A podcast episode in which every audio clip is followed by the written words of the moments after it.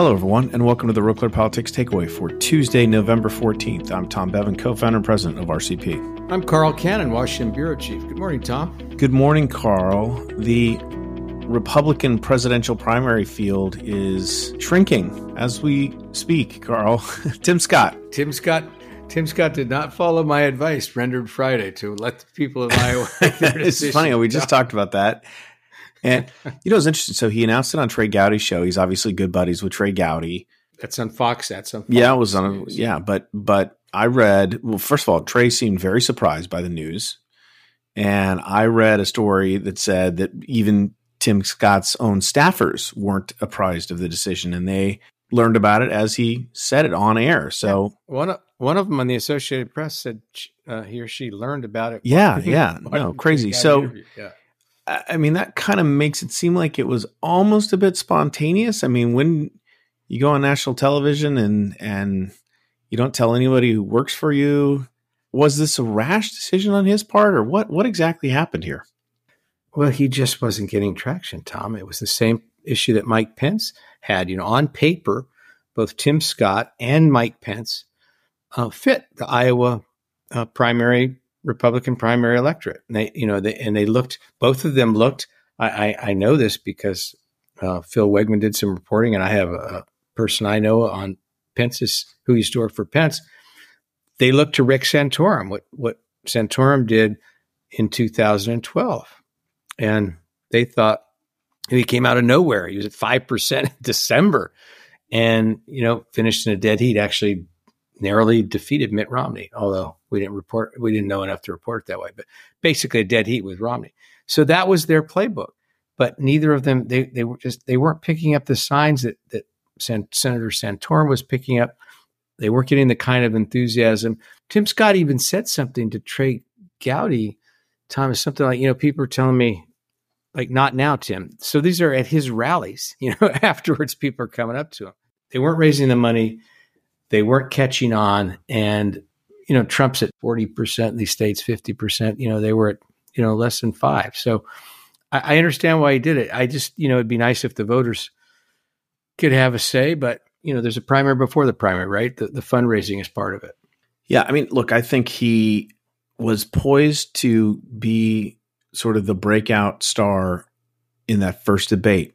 You know, leading into it, we had I think it was I think it was Larry Ellison from Oracle or somebody had like committed you know eight million bucks to him to run ads, and it was all teed up, and he was going to go. Just you know, he had to have this debate performed, and he just like it didn't happen. Like he never really had a moment, and Vivek sort of took over, and it just he kind of just whiffed a little bit, and then was never able to to regain his footing by all accounts, you know, he's he's an affable guy and a likable guy, but you know, it's it's so often that this is just a you know, the running uh running for president is uh to quote the great philosopher Robert Downey Jr., it's high science. It's alchemy. It's like working with mercury. Right? It's the man or woman sort of meeting the moment in this very very uh, finite moment in time. Everything, all the stars have to align and they looked like they were going to align for him, but they just didn't. Just didn't happen. And like also like Mike Pence, Tim Scott gets out of it without a whiff of scandal, without without even a gaffe, without making a mistake. But you're right. When there's this many candidates, not making mistakes not enough. You actually have to have a breakout moment. You have to do something where people people are watching, and these aren't huge, you know, these aren't Super Bowl type uh, ratings, but you know, millions of people watching. And what you want is for people to say, I want that person to be president. That person speaks to me. And what happened with Scott is people say, "Well, I like him. It's a, it's a nice story he tells," but they didn't they didn't go to the next. They didn't go from there saying, "I see him in the Oval Office. I need him to be in the Oval Office. This country needs him." He just didn't do that.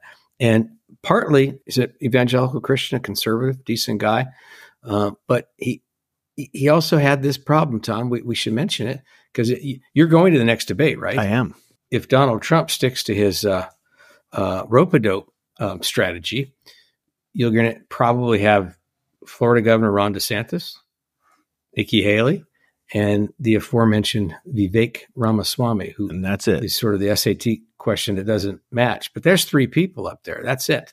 and now they'll have the breakup. But I was going to say, in Tim Scott's problem was Nikki Haley. They they were both from South Carolina. She appointed him senator. She resented him even being in the race, and and so did the donors who who like Scott but think it's important for the party to move on beyond Donald Trump, not just the voters, the, the cons- movement conservatives. You know, look, Trump's got these huge numbers, but there's still about half the party doesn't want him and thinks he might lose to Biden. And so that was the other thing Tim Scott had going against him. People wanted him out of the way. The people who want to settle on Ron DeSantis or Nikki Haley as the alternative to Trump.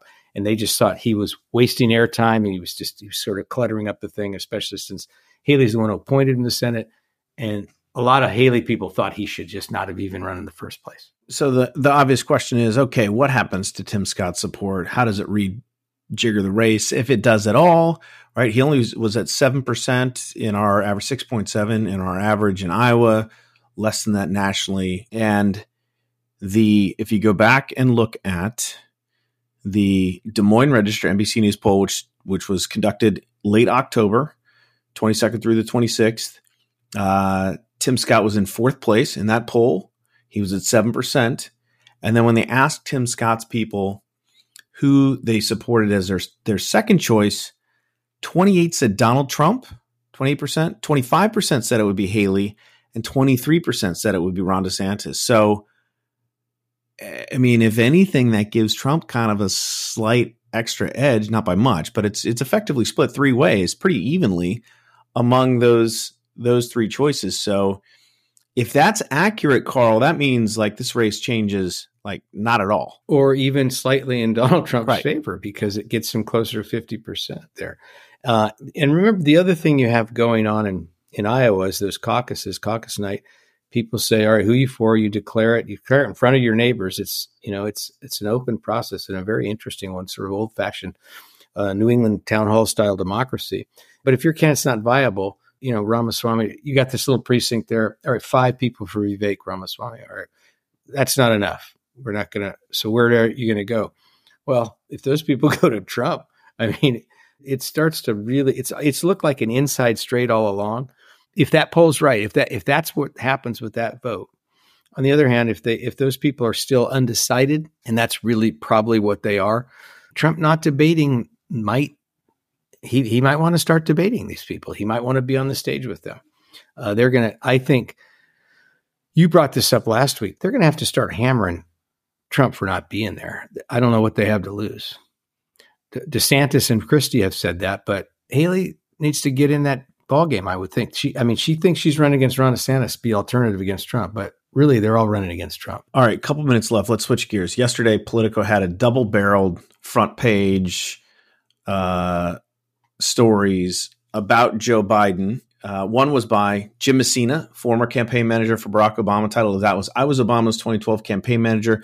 There's no need to panic over Joe Biden. The other story, written by their chief political columnist, John Martin, was Here's How Biden Can Turn It Around. And this is one of the quotes from the article, uh, which people sort of pulled out. And they talk about the fact that this is not all this talk about Biden and the worry is not just you know sort of idle chatter. It's it's reflected by the folks inside Biden's team, and this is what he said. In part for uh, reasons Biden refuses to accept his capacity to do the job.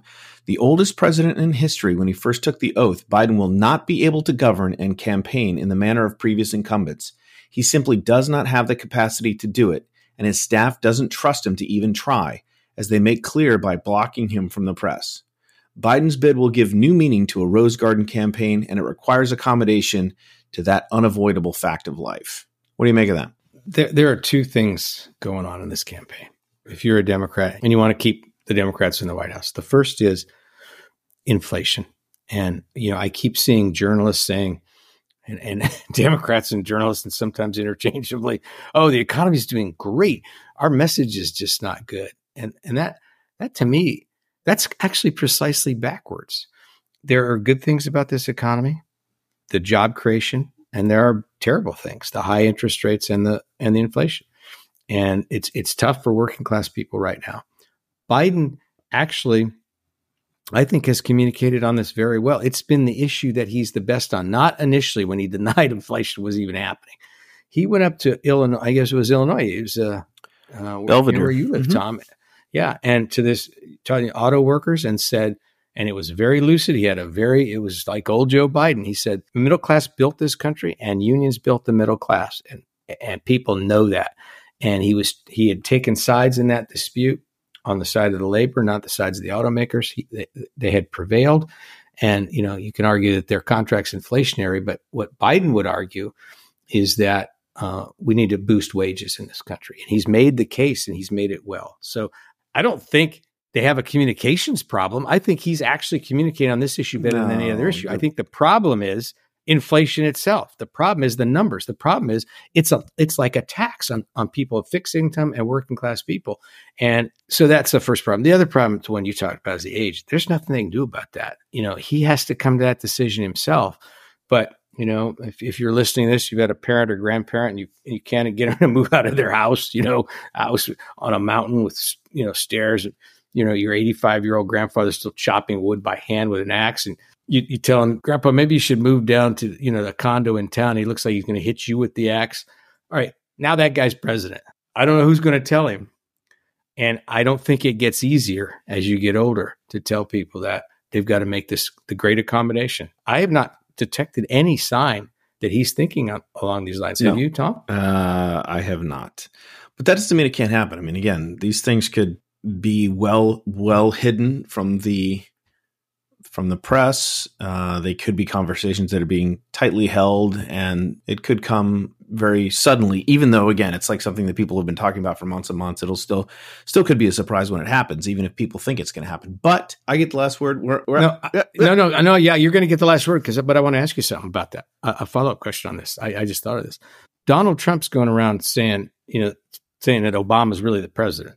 Vivek Ramaswamy said at the last debate, "Oh, well, let's. It's a fiction that Joe Biden's going to run." What's going on in Trump world? Is this what they think is the winning ticket? Is to make Joe Biden into this doddering old fool? Is that how they? Is this is this going to work for them? Let's turn it around.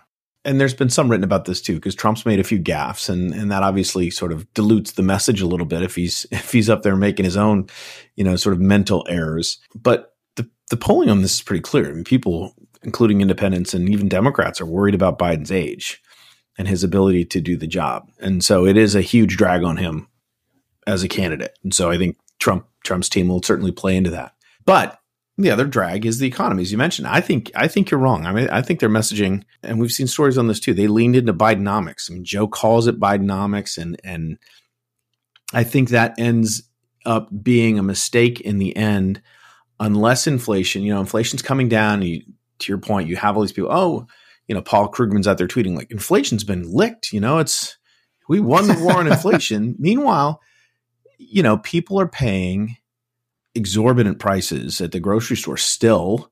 Um, I mean, gas has come down, which is nice. I mean, I, I filled up the other day; it was under four dollars, which I was like, I noticed that, I thought, okay, that's good, finally. But still, rent and and other things are making it difficult for people to make ends meet, and unless that changes some way, somehow, it's going to be a drag on on Joe Biden. And I, I just don't think, I just don't think Biden's saying Bidenomics is working. It's all working. My plan's really popular and it's working.